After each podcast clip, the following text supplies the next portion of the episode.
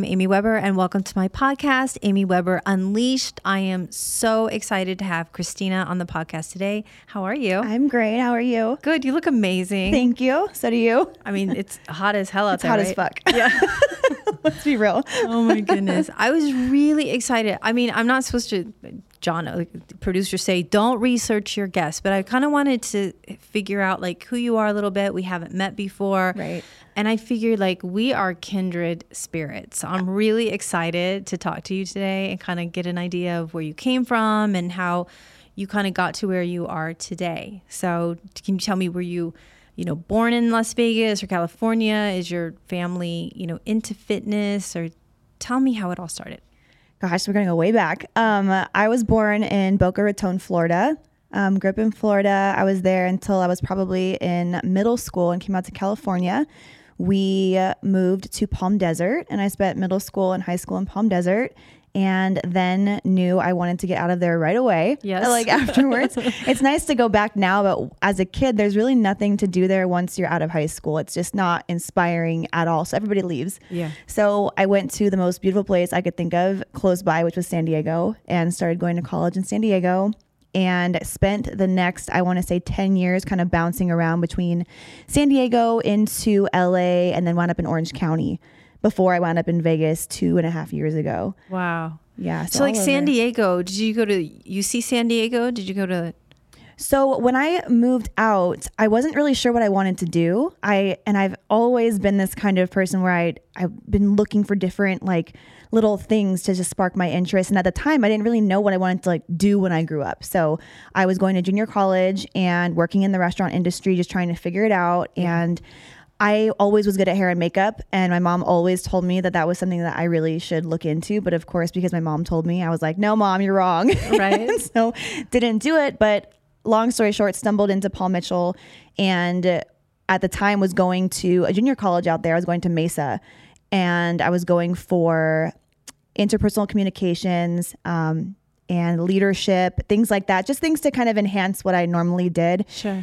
And stumbled upon the Paul Mitchell School, and it lit a fire for me. It it changed my whole idea of what it w- meant to be a hairstylist. It it showed me a, a career, not just you know doing little haircuts at Supercuts. Like it opened my eyes to what I could actually be as a hairstylist and all the potential I could have. So That's up in beauty amazing. school. Yeah. So you did beauty school for a while. I asked about San Diego because I know whenever I would go down for auditions, I would pass that amazing like church on the left hand side, like the In ice, La Jolla. In the Ice Yes, Castle Church. so I found myself, of course, because I'm like way too like interested in things, actually going inside. I didn't know what kind of what it was. I was like, I have to go see this frozen church, you know. and so um, I guess it's the Mormon. It is. Yeah. I had no idea either. yeah and so i got to find out like a little bit about that religion and i think they pray for their uh, uh, people that have already passed there's like a room and then i got a little freaked out and so i was like yeah it's i'm just gonna just Yeah. drive by and appreciate it from afar you can't miss it either. Right off the freeway. it's so pretty. I never knew what it was. That's that's Yeah. like my fond memories of going like San Diego. for- well, because I was living in LA. I was in the entertainment industry for 30 years. So I would literally drive for an audition over two hours and then drive home in one day. And Sounds familiar. Like, what are you doing? I'm like, that's what you do. That's you, you hustle. Yeah. You hustle. Yeah. I mean, you're if you think you're going to be at CAA or ICM and you're going to be in the elevator and someone's going to discover you, It's not gonna happen. It's not going to happen. Yeah, and there's there's I I spent so many years doing that after college too, getting into the entertainment industry and going through a lot of rough patches with that industry too, and driving from San Diego to LA to do auditions and getting slapped in the face a couple times, not literally, but just you know Yes. it's a cutthroat industry. But Yes. you're right, if you don't take those moves to actually like make it happen. Yeah, it's not gonna gonna happen. Yeah, definitely. Okay, so so you did obviously you're still interested in the, you know, beauty industry and what got you into fitness and wanting to help other people? Yeah, so I always and I still do love the beauty industry as I'm still in it, but I definitely got burnt out for a while. But when I got into fitness, it was because I was getting into a funk in my life. I had always done gymnastics and cheerleading growing up, and so I was always in shape. But then when I moved to San Diego, I was t- freshly 21, so instantly partying took over and took Right. precedence over everything. And so one day I woke up and I was like, I am so freaking unhappy with how I look. Yeah. And it was just a wake up call. I'll never forget the day I looked in the mirror and I was like, this is not this is not what I want to be like. I don't want to be this person that's wasted every, you know, chance I get and eating shitty foods and not liking the way I'm looking because it has a rollover domino effect on how you feel, how you're showing up for life. Which is crazy. People think it's just right. So, oh, you all you care about is how you look, and It's you know, that. it's such not a vanity thing. And I can tell you, my mom was obese. So Mm-hmm. my mom was five foot tall and about three hundred pounds, and the most unhappy person. I mean, she would do the cabbage diet. She would do every Like all the diet. fads. Yeah, like not a lifestyle change, but all the fads. And I just saw just how it affected every aspect of her life, just that inner just she just felt so shitty. You know All what around. I mean? All around Yeah. shit. So it's like you don't feel good inside. Guess what? Your marriage is shit. You're not a good mother. It Yeah. just affects everything. So I mean, for me, it's like when someone takes control of not just like their just their whole self well being, right? It just the things that can open up for them are just endless, really. It is. And that's another reason why I try and start talking about this more and more because I've been able to have my eyes opened up and I want to continue having that rollover effect on anybody else I can kind of come in contact with because it did change my life. And it definitely had its like ups and downs and ebbs and flows. And I'm like, get in it, get out of it, get in it. And now I'm just, it's never going away. But I think after that moment, I found myself in a, I forget what they called it, but they were looking for like a testimonial group, I guess, for this like boot camp. And I remember applying for it and I got in and I was like, oh crap, that must mean now I'm accountable, Really, Yeah. yeah. And maybe I am actually out of shape, like where I shouldn't be. Yeah. But I was like, okay, this is like the kick in the ass I need. And so I went into it and I, for the first time, kind of built my confidence back because I didn't know anything about working out. I had only known it from like team sports and team dance and cheer to stay in shape. So it was like opening up my eyes, like, okay, this is what I need to do to actually keep my body healthy. And then from there, it just, you know, it had a domino effect on where I went with fitness. Um, I was in a really good place went through a really bad breakup in San Diego and moved to LA, moved in with my sister to start over and kind of found myself back in the same spot again. And I was like, fuck, like, Yeah. how did I get here? But I mean, in your early 20s, like it is a lot of learning lessons. Yes. So found myself kind of doing that again and hired my first online coach, which is what I do now. So it's kind of funny to see Wow. how full things circle. Yes, completely full circle. So that kind of like launched that again. And when I was in Orange County, um, a UFC a UFC gym opened up, and I found myself, you know, kind of in that same place, and started taking classes. Got a trainer, you know, felt way better about myself, and then started actively, like kind of getting a new mindset change and it was helping me get out of my anxiety my depression my any any like weirdness that i was feeling in my normal life was starting to dissipate Yeah. so it would the common denominator was pouring back into myself right. and i did get a lot of pushback because you know you always have those people in your life who are like oh gosh you're so full of yourself you're so you're concentrating so much in yourself or you're obsessive and You're i'm like spending too much time in the gym. Right. Yeah. but no one really tells you that if you're at the bar every weekend Right. Yeah. you know so it was just interesting i had to kind of drown out the noise because i was realizing that i was starting to be better Right. and yeah that started kind of getting me into posting about it on social media which that was hard too because now you're showing the world or whoever is following you and more pushback comes but i just knew that i was doing it for a reason Yeah. so that's kind of how it all started No, it's fantastic. I know I um I talked a little bit about, you know, just social media in general and how it's just such a farce. You know what I mean? With all the filters and stuff. And so for someone to be really brave and to kind of show right um you know what what you can actually naturally do just by putting the right things in your body and the right foods and i mean it's a, it's funny i don't have a great relationship with my own mother unfortunately um there was just a lot of kind of jealousy. It's kind of strange. I'm a mom now. I have twins. Um, I had them late in life. I'll be 51 in July. And don't even so- look it and so um, I was really kind of scared to have kids because, again, like my mom, her life was just so. Um, j- she just was never happy, right? And she had such an unhealthy relationship with food. And I remember she had said to me at one point, you know, God gave you too much. It's like not fair, you know. And I thought. How are you like, supposed to respond to that? like that? Like, how do you say that to your kid? Yeah. right? I mean, you want the most for your child. Like for my child, like I have a daughter or son, I'm like, I want her to be the most beautiful person in the room. I want her to be smarter than me. I want more for her than I ever have Right. had.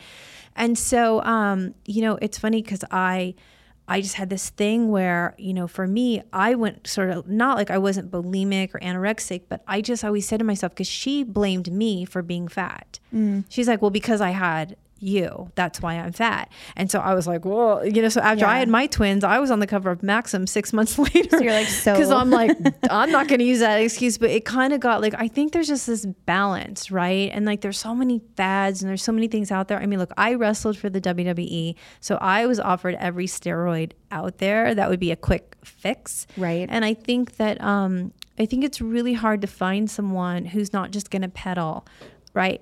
Because there's that- so many easy way. There's so many people- ways to get out of things. Exactly. And unless you have someone that's really going to like not only just hold your hand, but really hold you accountable, that's going to be a really good coach, right? And it's going to really help you with all aspects of your life. I just feel like people are setting themselves up for failure. I mean, Mm-hmm. I get these all the time eight week program or rock hard ass. You know what I mean? yeah, it's it's, just like, those selling words. It's like the quick sale, you know, Right. because you get attached to those things because that's what you want. So tell me how you help. How does your program um, help?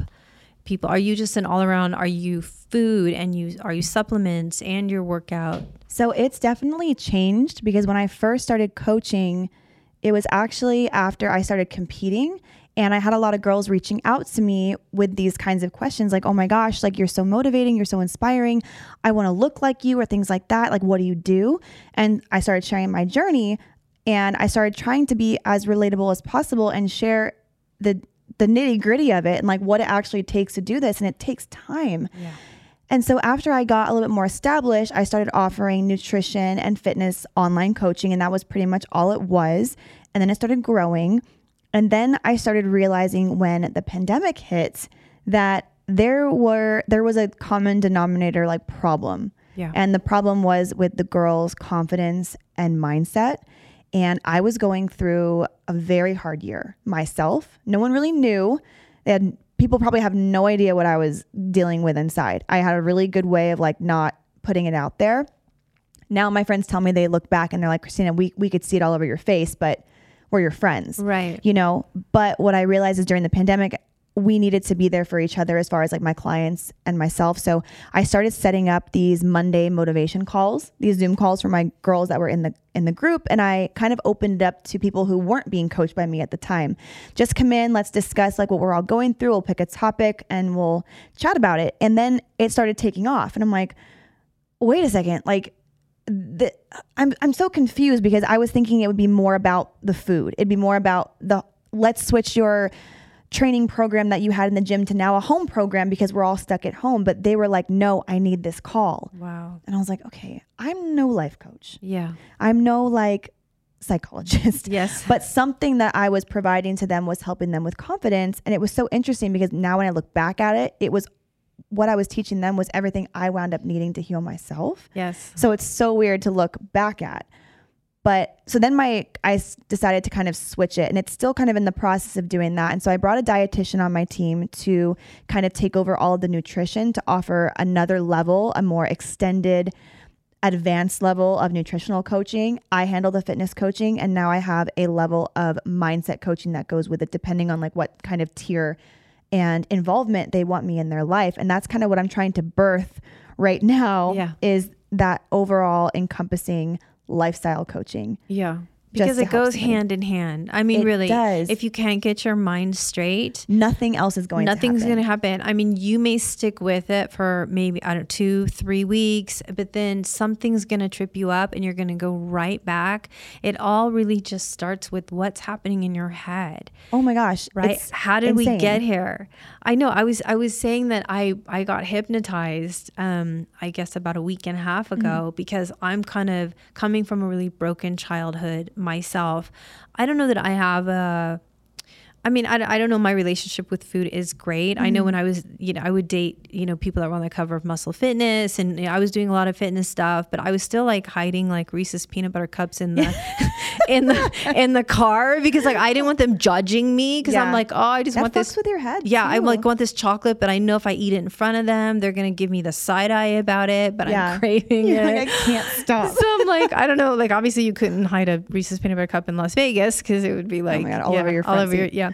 But, um, but yeah. So I, you know, still just trying to figure out at 50 years old, like, you know, you can't walk around with anything inside of you that's like not completely like the chapter's been closed Mm-hmm. or there's something that's open and i know you know the whole saying like if you hold a hot stone in your hand you're the one that's getting burned instead of the one that you're throwing Mm-hmm. Yeah. there's all this but you know i kind of am like all right it's not like i feel like i'm in bad shape you know? I'm like comparatively i think i'm doing pretty well but i know where i can be and i know what's again like i said holding me back is that there are these things that happen in your life that you then somehow feel like you don't deserve it. Oh my gosh. right? Yeah. you don't deserve good things. Because that stuff gets trapped, yep not just in your head, but in, In your, your physical body. in your body. Emotions get trapped. And I always say, because I had cancer twice, my mom took a drug when she was carrying me that gave me cancer. I Mm-hmm. Oh my had gosh. it first when I was 22. And then I had it again about three years later, but they caught it in time. So no chemotherapy for the second time. But, you know, it's like our minds are so powerful. And Mm-hmm. it's like, what takes one person that their mom was given this drug and they're a DES baby, but they didn't get cancer, but I did. Mm-hmm. And it's like, I know in some way, I'm not saying I asked for cancer, but I know in some way the way that I process stress, I somehow manifested, Manifested? it. And not purposely. Mm-hmm. But look, I mean, I always say, you know, if you can make yourself sick and give yourself a stomach ache over stress, the can yourself. opposite is true mm-hmm. It's up it's we're all energy right i was trying to say this to my kids the other like what do you mean because you know they just turned 12 It's a hard concept to like wrap your head around. Yes. It's taken a long time, but it's kind of cool when you can start integrating it into kids' lives. Have you seen there's a movie that came out, I think it's a Pixar movie called Soul. yes Okay, that was the first movie that I've seen that had that kind of background message right for kids. And I'm like, this is so amazing because here we are, we grow up with all these like princess, you know, Disney movies that like right um, a- fantasy yeah, like a Prince Charming's gonna come and save us and rescue us. And why is it always fucking like that? And now I'm starting to see more things like this where it's talking about like spiritual not I don't want to say spirituality, but just energy and Yeah. like your purpose. Right. I'm like, oh my gosh, this is so much more clear and specific and how Yeah. things should be versus filling kids' heads with all of this bullshit. nonsense. Yeah bullshit. So yeah i never yeah i never lie to them. It's you know if they ask me a question i'm really honest about it. And um you know it's i'm a really empathetic person so they kind of you know take Me that too. from me. But i i really try to explain to them look you know um you're going to meet some shit people. Okay. There's going to be some real shit people, but how you basically take in their energy or what they're giving to you, that's on you. your responsibility. You're responsible. Mm-hmm. You're right. You're responsible for that because it's like you can let someone ruin your day or you cannot. Right. yeah. I mean, I, I, I was laughing because I'm like, it's funny to me that even, you know, I'm I'm not necessarily in the industry anymore. Like I'm don't go in the recording studio and sing. I'm not on tour and I'm not doing movies. You know, real estate really is something that I love just because um, providing homes for people because I didn't have a good home. It kind of really hits my heart. It's and I, almost like a healing it is. it's yeah. cathartic. Definitely. Maybe that's why I like coaching so much. Oh yeah, because got to be that same sentiment. right because you're you're in a way it's like you know that that's something that maybe someone didn't do for Mm-hmm. you so the fact that you're able to give it to other people Yeah. is incredibly healing Absolutely. but um but yeah it's like you uh you know you can only do what you can do and be your best and you just got to make sure that when people are giving you like shit that you make sure that you take it in but don't let it completely like shake you Yeah. you know I'm still trying to find the secret like sauce for that because I spent a lot of my life letting things kind of bother you It bother me and encompass me. And I think that my mom is very sensitive. So, and not that that's a bad thing. My mom's a freaking angel, yeah but she she is that person that takes it all on. And so I know I got those traits from her, which, like I said again, it's not a bad trait. yes But you just I- have to have boundaries You just have to have boundaries, and I don't think I had boundaries for a long time. me neither So I didn't really know how to put those boundaries in place because I didn't even I don't think I knew what one was really. I didn't know how to enforce a boundary. Right. And not just in relationships but friendships, you know, anything really. Anything, work, friendships, relationships, parents. Yeah. Yeah, it goes into like people pleasing. There's, there's a lot of stuff that, that it comes with, but Yes. I had to take some kind of accountability and I'm like, okay, this is, I have to put a stop to my side of it as Right. well. But it took me how many years to figure that out? Yeah. Sometimes you need to get slapped in the face a couple times, like with harsh realities to be like, okay, this is where it stops. Well, yeah, because we all want to be liked, right? We Yeah. all want to be likable. We all want to be liked. We don't want to be the bitch. Yeah, You know what I mean? hard. Which is hard. But then at some point, I know I was saying to my husband the other day, I was like, you know, it's like I do so much for people in my job. Like I go so above and beyond for people and just to not even sometimes say like thank you. Mm-hmm. Oh, you know, I got you, you got a million over asking and you know 2 months of free. It's like you can't even utter thank you. Yeah. And it's just like, oh my gosh, this is crazy to me. But, you know, at the end of the day, you just have to kind of just continually remind yourself that um, who you are and what you deserve and what you're capable of. And it's okay to basically like, you know, assert yourself, right? Because as women, when we assert ourselves, uh, we're difficult or we're bitchy or whatever it is. That's the most frustrating part. right. is people want people want you or even like a lot of men like want women to show up like that but if you show up like that Oh, they're scared to death. They run for the yeah or it's, or it's like it's so contradicting sometimes so Yeah. i think that is one thing as women we struggle with or i mean i don't know if i speak on all women's behalf but i know i've struggled with where i'm like okay so what is it? What what do you guys want us to show up like? Right. because is it too soft? Is it too much? Is it too this? It's too that? Like so i kind of just got sick of hearing that and started just showing up as myself but that's Right. kind of where you grow that inner confidence and you don't really care anymore Yeah. And you know that you deserve a certain amount Mm-hmm. of things and it's okay to say no and it's Yeah. okay to basically show up. It's okay to be proud of your body. Yeah. That doesn't mean just because you're showing off your body doesn't mean that you're sexualizing yourself. That is, oh, I could talk for days Yeah. about this. Yeah. I mean, I look, I it's hard, you know, being a mom. I think I, I even tell my kids, I go, look, you know, whatever you do from here on in is going to follow you. So you have to be really careful. Be and s- mindful. You have to be mindful. I mean, my kids are not on social media. They're 12. I cannot keep it from them forever. But, you know, my The gen- longer, the better. but yeah, my generation didn't have this thing where, you know, you could say something that's going to now follow you to a job interview that is now going to be blown up. And Mm-hmm. Well, yeah, because now they're looking at your Instagram. They are are. looking at your Facebook. They're researching you before. They're not just taking your resume. Absolutely. So, so how do you help someone that just doesn't have that? Con- I mean, where do you start with someone that just feels just like a total piece of shit? So I'm still trying to put together like programming for this because I do feel like there's a lot of like steps that people can take. And if someone came to me and they're like, I want to start from square one, I'm like, oh my God, there's so much we could unpack Yeah. and figuring it out. But I think deep down to it, we have to really get to a place where you're kind of ready to peel back all the layers Yeah. of what's really making you unhappy with yourself. Yeah. Because I don't think that people really know how to do that Right. and they're just reacting to like surface level stuff but that's not really what's bothering them like it's something deep deep, Deep. down inside so it kind of depends if, if they came to me about their body you know i would pro- probably talk to them about why they're feeling like this like yeah okay you don't like how your physical shell is looking but what inside it what are you feeling like inside like what is it making you feel like as a person because when they can kind of dig deep deep down there they figure out why it's important to them not just to aesthetically please the opposite sex or Right. to look better in a bikini. Like there is more underneath it. There always is. Yeah. Always. Isn't So- that strange though? Like I don't know how how is it that you know men can have like dad bobs, dad, dad bods, and have all the confidence in the world, but women like if we don't look a certain way or we're not we're holding ourselves. Why do we have such high standards for ourselves? I'm not sure. And I rem- I always, when people bring this kind of thing up to me, I think of this one day. I'll never forget it. I was at Drai's Beach Club. I was two weeks out from my show, probably looking amazing. And I was standing in the DJ booth with my friends in my bikini, like not wanting to dance because I was like really feeling weird. And I'm looking out at the pool and there's like a larger woman and she is like getting after it. And I'm Like, like living her best life. thriving in this pool. And I'm like, oh my God, like I love that for her so much. And I, I just, I'm like, I wish I had that confidence and I was like, what the fuck is wrong with me? Like, Yeah. there, I think that no matter what kind of body you're in, if that's, I mean, I prefer a healthier body. So this is, this is how I like to look in my shell and what I carry around on a day to day basis.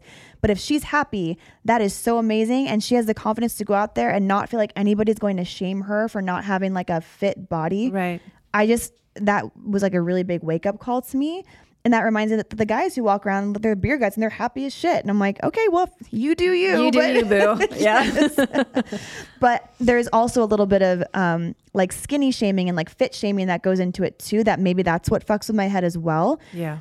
So it's just it's just hard being a woman, Yeah. I think, and especially in this day and age with how things are and surgeries and I mean Just everything. So it's just kind of messy. Yeah. So it, it's hard to it's hard to navigate. Yeah, someone asked me. They asked me to be on the cover of a magazine called um, Balanced Mom, right? Mm-hmm. And I'm like, oh, that's really, really disingenuous, right? Because like they're like, how do you do it? I'm like, I fucking don't. You know what I mean? But that's the Every truth, though. I don't think anybody really does does. You can uh, pretend. We're just all trying to figure it out. I mean, you can goop Gwyneth Paltrow all you want. Like, yeah, got it all figured out. But it's like, no one has it figured out. Trust me. I've got the most, to me, the most amazing, respectful, lovely children. I mean, I'm leaving. They're like, we love you so much, mom. You're going to kill it. Like, they're awesome. They're 12. You know, even my daughter's like, mom, you're my favorite person in the whole entire world. Like, what That's awesome. 12 year old says that? Yeah. Right? Normally it's just So like, get away, you know, get out of my. We just have the bet. We we laugh. We have the greatest relationship, and it's just like, you know. But still, even with that, it's like, oh my god, I'm on my 12th load of laundry because we went to the lake and we've got all, you know, and the beach towels, and I've got my two dogs, and I've got to figure out groceries, and then I've got, you know, whatever, three things in escrow and four coming, and meeting people. It's, I don't know. Every day is just that that sort of plates, keeping those plates sort Mm-hmm. Of spinning, and I don't know. I've never met a guy I don't know that ha- feels that way. Yeah, I don't know. I don't think I really have. If you're out either. there, yeah. contact me. I'd love, love Let's to have a chat. I'd love to talk to you. Figure out how Let's you're talk. handling it. But I don't know. Maybe we just expect too much from ourselves. Maybe that's what it is. I think we all are very hard on ourselves with that kind of thing. I personally have never known anything different Yeah. than spinning 10 plates at the same time. I've always been this way. And I've had people tell me, like, oh, you're taking on too much, or you're doing too much, or you would be more successful if you just did this. Or I'm like, um, shut the fuck up. Like, Yeah. I like what I'm doing and I'm very happy. right. But I, I've still been trying to figure out the recipe for success. Yes. And, you know, s- my friends or somebody could tell me, like, Christine, you're so successful. Like, you're doing really well. And I'm like, inside, like, some days I'm cracking. You know what I mean? Just Yeah. trying to figure out what's best and if I am doing the right thing. Yeah. So that is a lot of pressure. And not that I, I, I obviously asked for this. I asked for this job. I asked to show up on, I put myself on social media. I'm not trying to play this, like pull the sympathy card or anything, Yeah.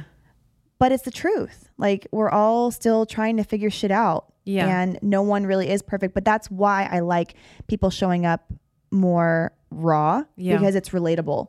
And people like you aren't scared to just throw that out there and be like, look, this is how it is Right. and take it or leave it kind of thing. Like if you want to pretend like you're living over there in your perfect life, go ahead, but it's not relatable. I know. I talk about. I just wish people really. I don't. I don't think it's going to happen, but I do wish people were a little bit more forthcoming when it comes to just what's really happening. Right. I think people are scared.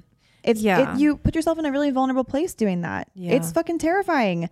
I was so scared when I started talking on a microphone and being like, I'm about to talk about my shit. Like, Yeah. but I knew it was important because I'm trying to, for me, I'm trying to break that barrier within myself, but also for the people who follow me yeah. because we need more of it. No, it is hard. I mean, listen, coming from such an abusive childhood myself and a neglected childhood, it's like, you know, why do you want to hurt your mom and dad? It's like, I don't want to hurt mm. my mother and father. We don't talk anymore, unfortunately. I tried really hard to have any type of an semblance of a healthy relationship.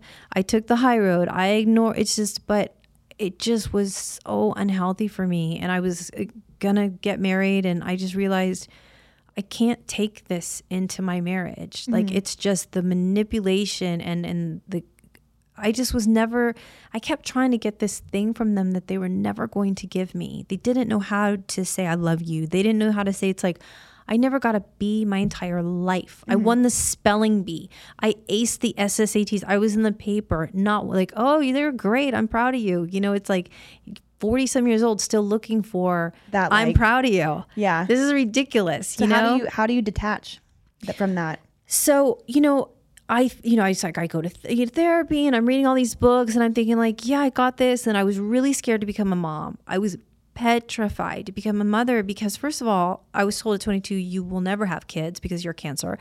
And then if I did have kids, I thought, I don't even have a role model. I don't mm-hmm. know how to do this. I'm really going to fuck this up. And I don't want to fuck up these two like and I would cry, I cried a lot. I had really bad postpartum depression not because I didn't want to hold my kids. I I could not wait to hold them and love them because I was just like I'm going to screw it up. I just know I'm going to screw this up and then it just sort of happened that I sort of just did the opposite of what I had and then they just turned out really great, right? And we have this really great relationship, but yeah, I mean, I don't know, like it's it's I'm still trying to come to grips with it. Um, I was saying I got hypnotized. Um, I have a new life coach basically because I think again that I figured it out. Like you know, I, whatever. I'm 50 and that good for them. God bless them. Whatever. But there is something still inside me. I know that is holding on to this pain, right? And it's manifesting itself in different ways Yeah. and and it's got to stop. Like i'm like this is it. It's got to stop. And so just going back and reparenting yourself mm-hmm. is what i'm doing. It's like regulation. yeah. Yeah. giving myself everything that they weren't and they are not i'm not saying they're bad people. They when you know better you do better. They just didn't know right? My Yeah. dad was an alcoholic. He's just a raging alcoholic and he just didn't know that you know breaking your kid's nose at three was not the right thing to do you know it's like it happens and Yeah. you know again um, he was just a rough guy that ran with the hells angels and i had a really weird kind of upbringing. I can only imagine. My gosh. yeah but i have to say like it's brought me to where i'm at today so it's made me like the wife i am and it's made me the mom i am and i'm proud of those aspects of my life and not proud that you know i'm spinning 300 plates to prove that oh my god i'm capable and i'm lovable and i deserve good things i know that's why i put so much on my plate because i am still trying to like somehow get this Fill like that cup back yeah, up. of course. Be like, look Yeah. how cool you are, you know. But um, but I think that at some point you just have to kind of have some level of acceptance and kind of say, all right, what am I missing? And let me give that to myself now, and let me take my time to basically go back and sort of give yourself those hugs and those pats on the back and all those things. So Yeah. I don't think there's one way to get there. I just hope people try to get there because like we have a lot of broken people walking around. I'm not even sure what it takes for someone to hit that button to know that it's time. I, I feel like I've been doing that for the last like probably year, year and a half of my life. Yeah. And it took some pretty big like punches to make me like sit back and do that. But once you can start that process, that's when you start being able to expand again Yeah. on so many different levels. But like you said, if you don't, whatever traumas you've been through are just going to stick Yeah. and they are going to like they'll manifest inside your body, Oh whether gosh. that's sickness, whatever it is. And then also, I kind of feel like, I don't know, you're always just never fully present. You know, like No. you're supposed to just be fully present in the moment. You're not supposed to be thinking about, you're you know, always elsewhere. yes, I felt like I spent about a year of my life floating around. right. Like literally, I can't even really remember 2019. Yeah.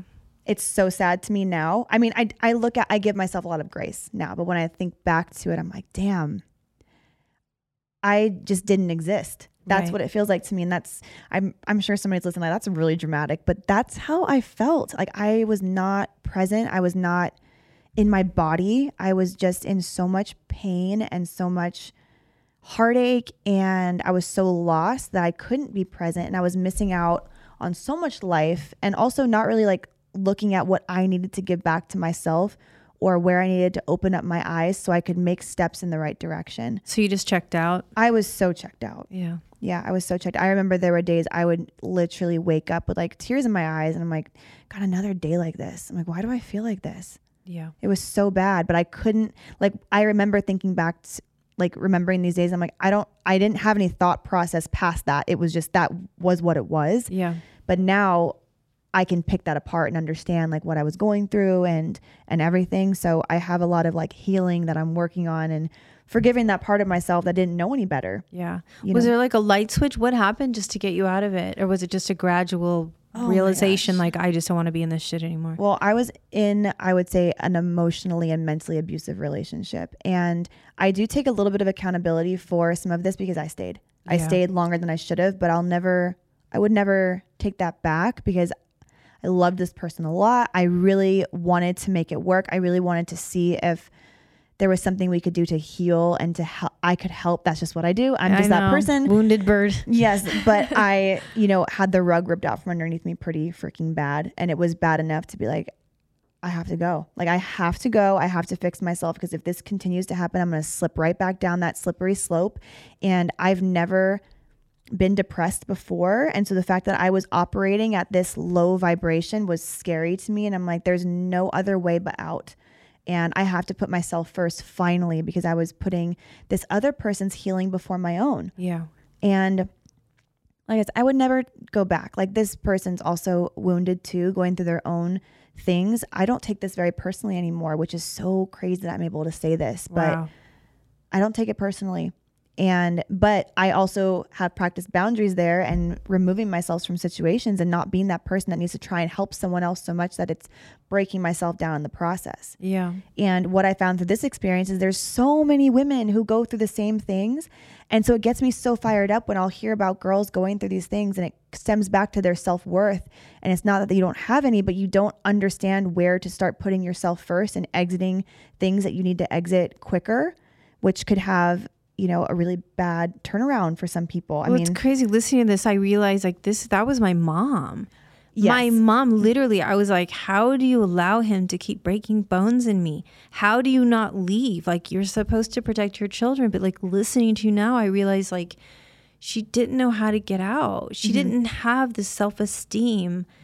You know what I mean? She, Right. she just, well, and that's what's shitty is you always hear people like, I would have just left. I'm like, would you? right. Do you do you do you know what that's like to be? I mean, I was I've never been physically abused or anything of that nature, but your head gets really screwed up sometimes. So I can only imagine in a situation like hers where she's actually like probably fearing for her life at some point. We all were, You know, um, you're scared. You're Yeah. scared as hell. And if you came from a background where you didn't have enough self confidence, you do get stuck. It's a it's a cycle. It's a vicious cycle. So it's very hard to get out of those situations. Wow.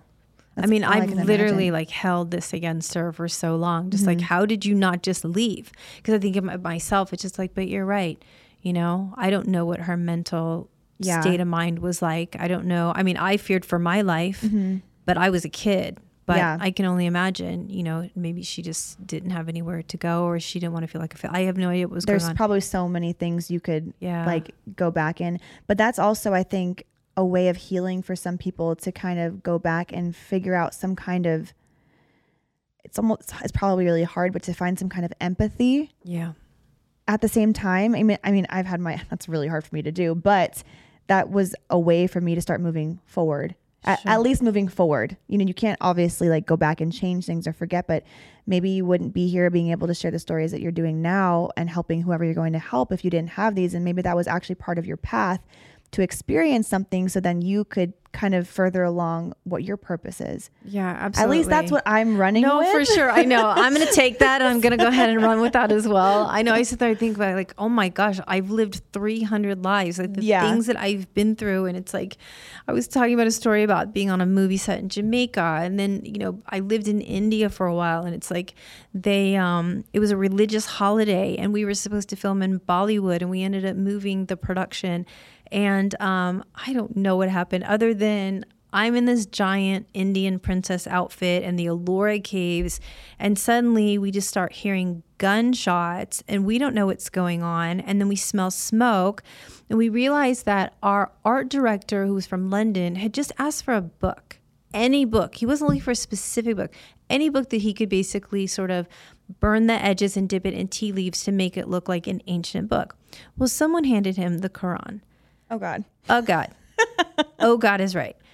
And so um basically they you know the people there took it uh not, not, Not so great, yeah. just like we would feel about someone burning our american flag and or our bible and so they had pr- um, pushed our production vehicles over and lit them on fire and they people were throwing rocks at me and it was sc- like sounds so scary. scary but then i realized i'm like okay so that situation it's like you know all these things i'm like all right so now i'm here and I'm able to share with people like, all right, there are so many things that I probably should have just stayed down.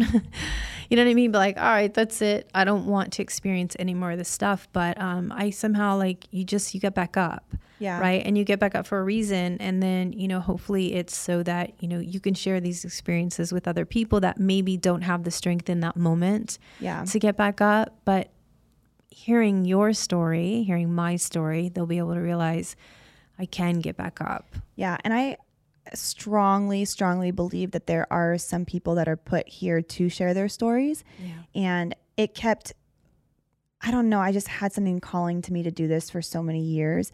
And I don't know if I'd be able to be the kind of coach I am now if I hadn't gone through those things because there was something that I had to learn. Yeah. Some this particular thing kept showing up over and over and over again for me for a reason. And Yeah. I think I'm just pretty stubborn. So the universe is probably like, okay, we're gonna shake the fuck out of you right now so you get the message. That is what happens. It whispers and it talks a little louder. then it Yes, screams. it Pretty was- soon it's punching you in the face. That was pretty much what it did. And Yeah. I wouldn't trade I wouldn't trade it now. Yeah. And some like people who actually know like the details of like what's happened, which they don't even matter to me anymore, which is so weird. I can sit here and say that because I never thought I'd be able to be free Yeah. and feel like un like untethered. Um, but it these things do shape you, and they always say like you know your some some of the things that you go through and share with others will be someone else's like survival guide. Right. And I mean that sounds kind of dramatic, but like for something like you, I mean there's a lot of women who are in super abusive relationships who who get stuck and just maybe hearing somebody's um story about or if they were a child of domestic violence and how they Yeah. became something from that and they were able to turn their traumas and their pain into powerful stories and and help others because i think that that is part of the purpose of it all Yeah, I mean, I meet a lot of LGBT kids that basically just feel really trapped in their household because they don't have that support system and they don't have the love and they don't feel like, you know, they're worth anything. Their life is not worth anything. And they're at that point where they just really want to jump off a bridge and they're just mm-hmm. like, this is it. There's nowhere to go from here. But I'm like, no, there is. yeah There is because I had no support, right? And I was like, literally, like, my dad pretty much every day was saying, you know what I mean, that he was going to kill me. And I believed him. And so, and just like the abuse, I don't know, it was worth like the, the, the neglect or the abuse. I don't really know which one was kind of like worse.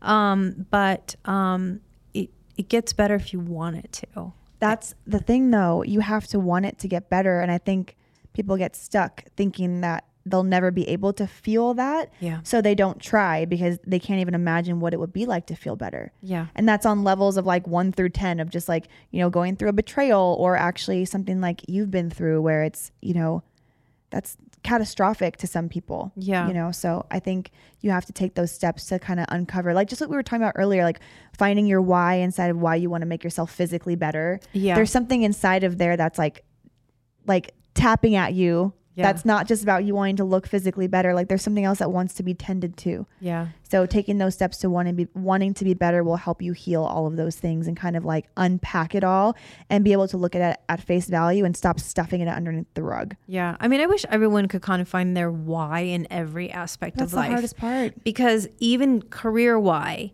relationship it's why everything. it's everything because if you have that motivating factor it's so weird i started i literally am full on homeschooling my kids now they were in a 10 out of 10 public school and i realized it's like all right they're just memorizing a bunch of shit and then taking a test and then they don't remember any of it Mm-hmm. and then i realized okay well they're not even learning about taxes or compound interest or any real life I lessons wish someone would me yeah. And so, I mean, I literally took a Kit Kat bar and I'm like, let's talk about taxes. And I'm like, here's your Kit Kat, you know, Kit Kat. Like, you know, how much do you think the government's going to take? And they're like, one. I'm like, no, broke it in half. I'm like, here you go. Sorry. this is the way it works. You know what I mean? And just kind of explaining, like, teaching them how to, you know, change oil, change a tire, cooking, laundry, just little things. But they're also, of course, doing algebra. And we're, you know, I was dissecting a shark the other day, which was just bananas. Um, and I, I have help, of course. But, you know, for me, it's just like, I want them to figure out, like, what do you really want to do with your life? Because I don't watched Soul? They need to watch that yes, movie. yes. Because it's like, okay, so you know, he he thought he wanted to code. He you know he knows how to code Minecraft. He, he changes the weather. He taught himself how to do it when he was nine, and so he thought he wanted to do that. I'm like, let's exhaust that. Yeah. Okay, let's not wait until you're 21 and you're going to change your major a hundred different times and think there's something wrong with you because you have no path in life. We let's, all thought that. let's work it out now yeah. right? Let's figure out now. And that way you know you can kind of understand like what's going to make you want to get up in the morning no matter how tough it gets. There's no perfect job. There's no perfect career.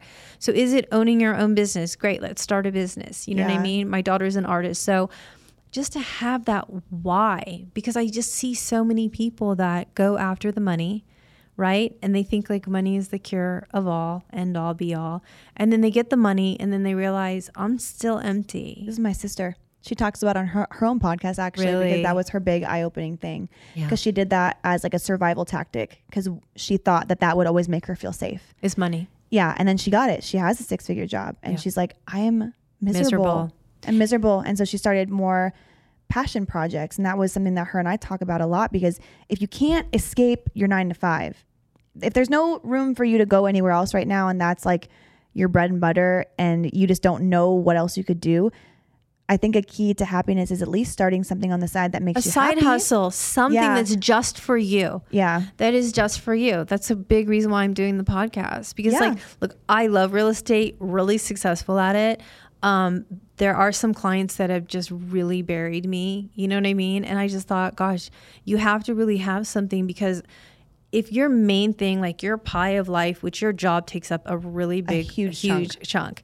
if that is really like not fulfilling you everything else is going to fail you're not going to be the best partner you know what i mean Yeah. wife mother rolled- it rolls over. over. into everything and so again just kind of finding like your whole why and your purpose gosh i wish they could teach a class I know. on that because the world would be a lot happier I know. I kind of wonder why there's not more of that, but you find that more as you get into your adult life. And now there's a lot of like, you know, coaching courses you can do. I mean, you hire someone like me Yes. and take my course. yes But um, yeah, you. I don't think they're talking about it enough at a younger age. right And maybe if we started to, it would have a rollover effect in a really positive way, yeah and a lot more, like, a lot less depressed people. yeah Like that I are just- looking for their their you know i'm a great person because i have 500000 followers Oh my god, it's so annoying.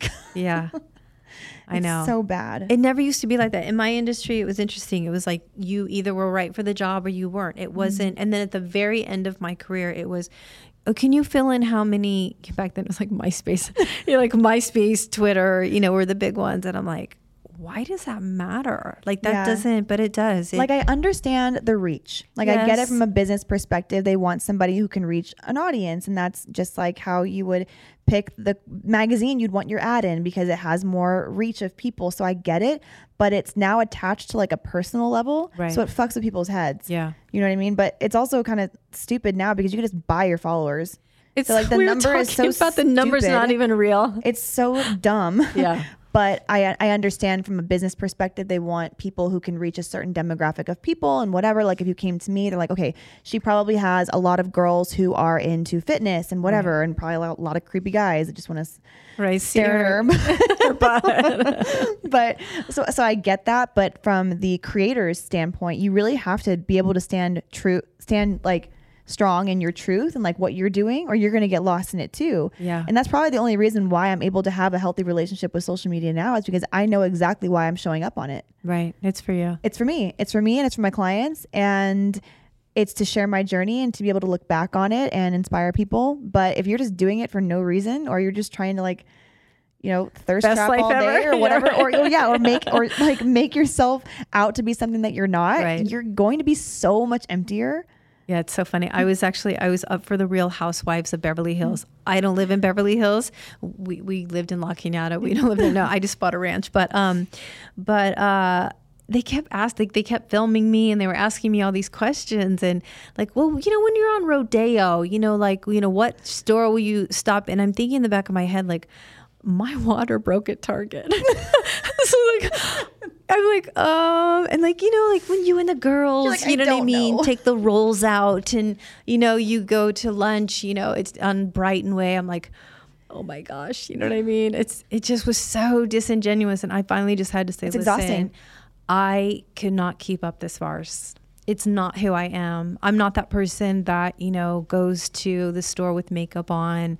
Um, I have makeup on today. Obviously, we're filming, Yeah. but, you know, I don't, I like flats and I like jeans. And I'm just, I was raised on a farm in Illinois, and you just are not going to take that out of me, you know, Yeah. kind of a thing. But I got stuck in that at one point too. I had some people telling me when I started social media, like, well, you take more like fashionable photos, Christina, or like put your like Louis bag in the photo. I'm like, but that's not right. how I'm showing. I'm literally wearing freaking leggings and Nikes and like a flannel around my waist like every Yeah. other day. Yeah. So why am I going to try and put that out there if that's not actually what I want to represent? Because that's not how I walk around with life. But people get caught up in what they think they need to show up as. Right. And that's when you start losing yourself. Yeah. So I don't know. I just wish more people could like fall back into that. But I, I I, get that it's really hard. Yeah, I'm just hoping, like, literally, like for me, I hope there's more parents out there like me that show their kids Photoshop, show that it's not real.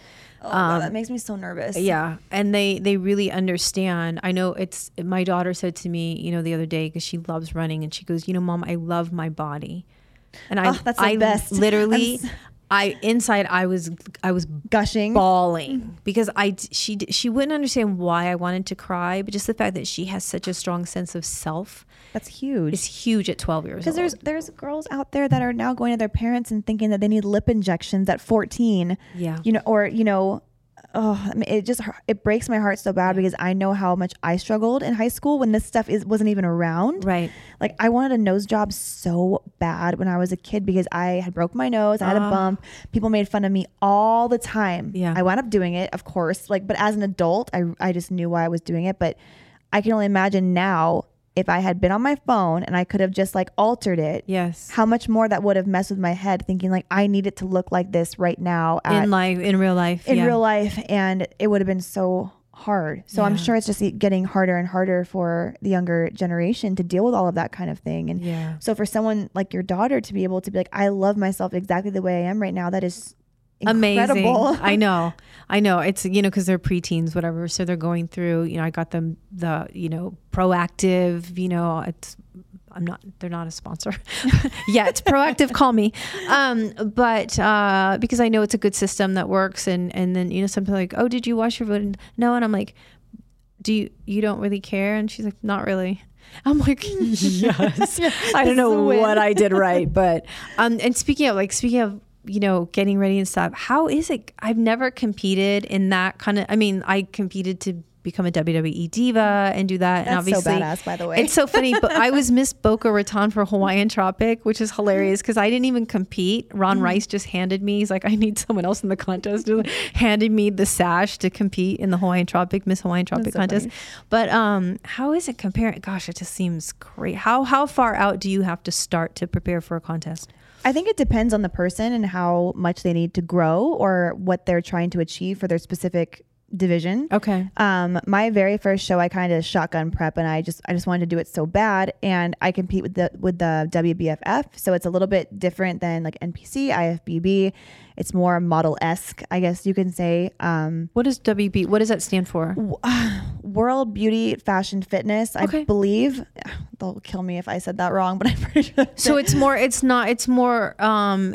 It's is it the softer version of a bodybuilder? I would say so. Okay. The girl we the girls still look like bodybuilders. Yes. However, they don't pose like bodybuilders. We pose like models. Okay. Um, it's just a little bit of a softer look as well. Like you won't see the girls super super dry and depleted. Mm-hmm. Um, a little bit harder in the fitness and wellness and figure categories, but their bikini girls are super soft.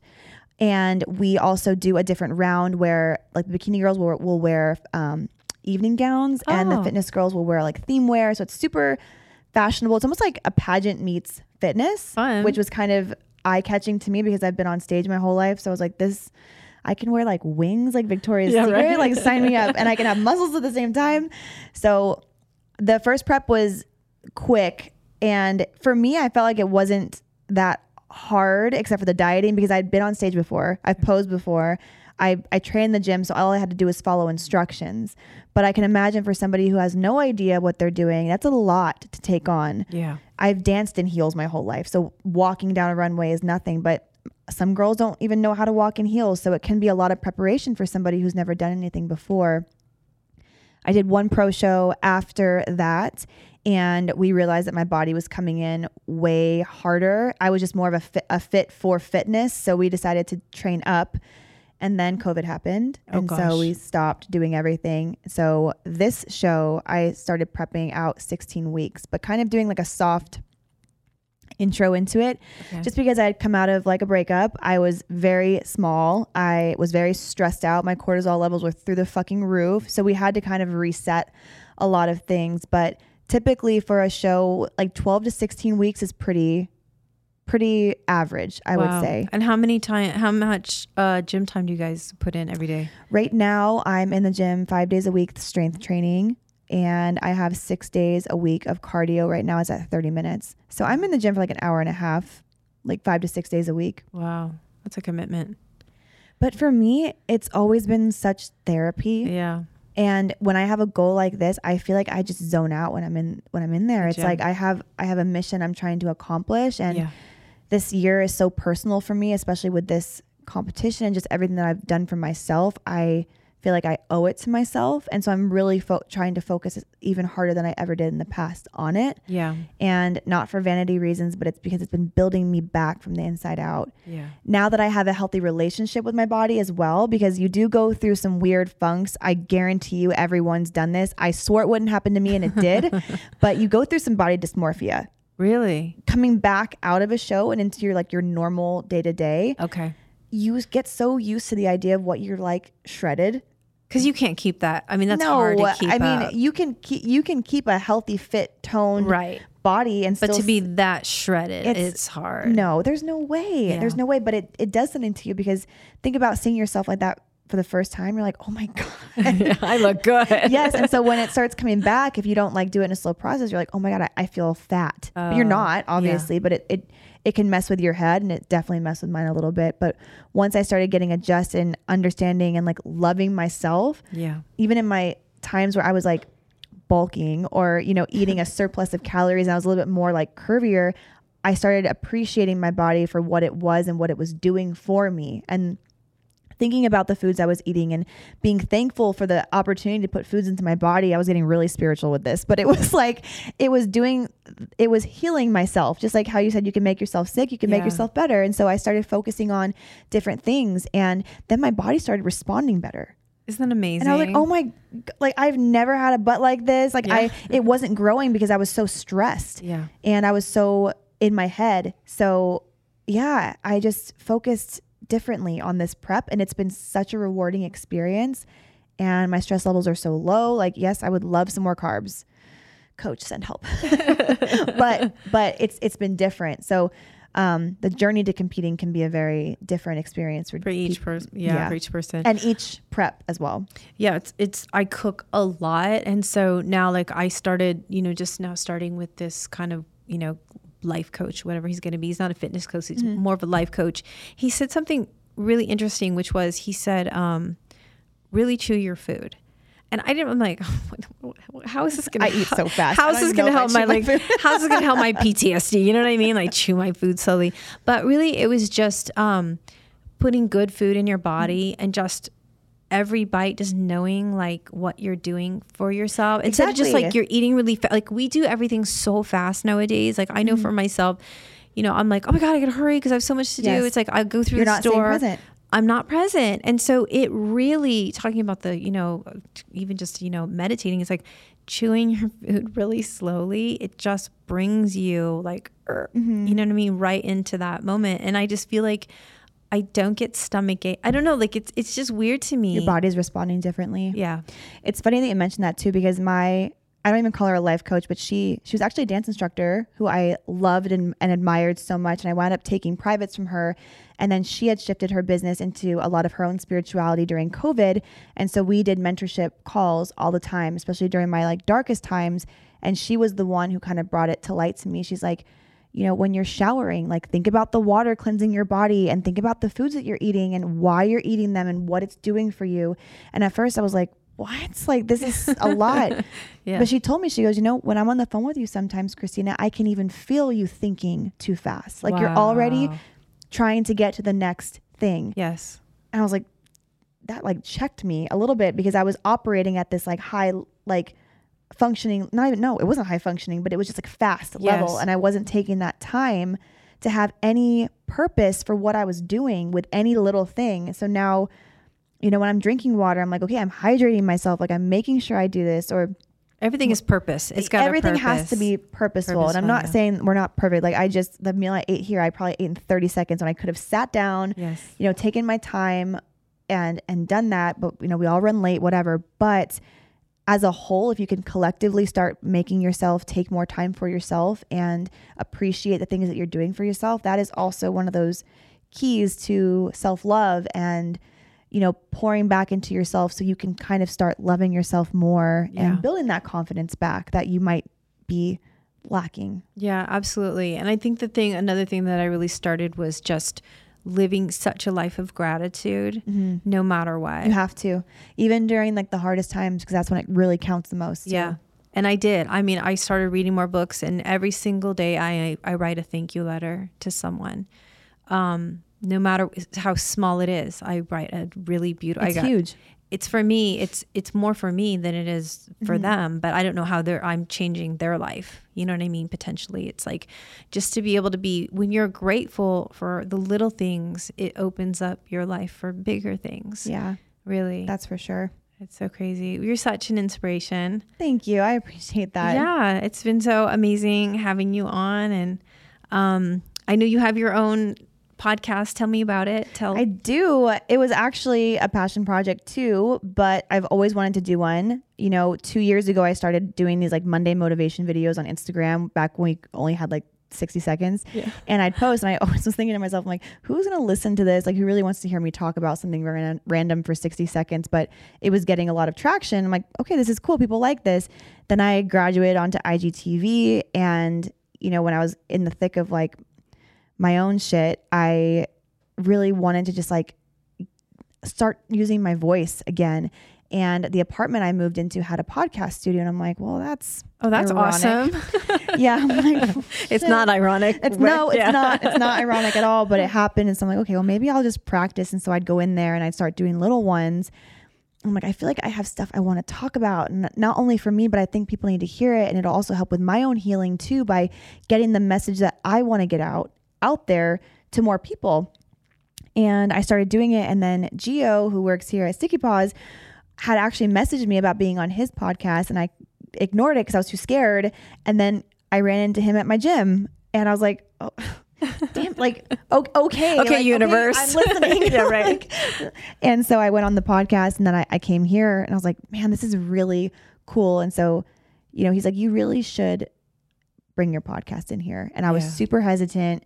And, but there was just that pull inside of me that told me to do it. And anytime I've listened to that pull in the past, it's been right. And anytime I've ignored it, it shows up. So I just kind of went for it and I called it fearless, fearless as fuck, because I wanted to kind of put a, a funny play on it because I am not the most like fearless person at all Yeah. but I've started to live with more of a fearless mentality and understand how to compartmentalize my fears and use them as fuel and turn fearful situations into things that can be used like for the greater good.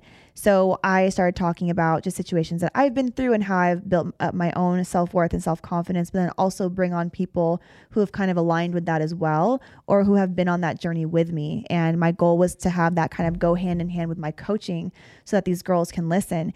And I just got such good feedback right away. And I'm like, okay, this is the right thing to do. Yeah. So I didn't even really know where I was going with it, but I knew it was supposed to happen. Yeah. You just now know when you're on the you right path. know. You just you know. feel it. You feel it inside.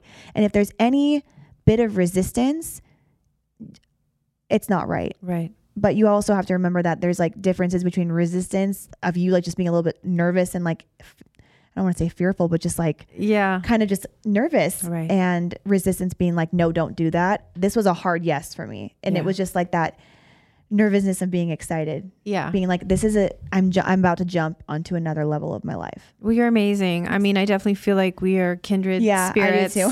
yes. And um, it's been a pleasure having you on. And um, I would love to come on your show if you ever It'd have time awesome. and we can chit chat some more. yes thank you so much for having me Thank you.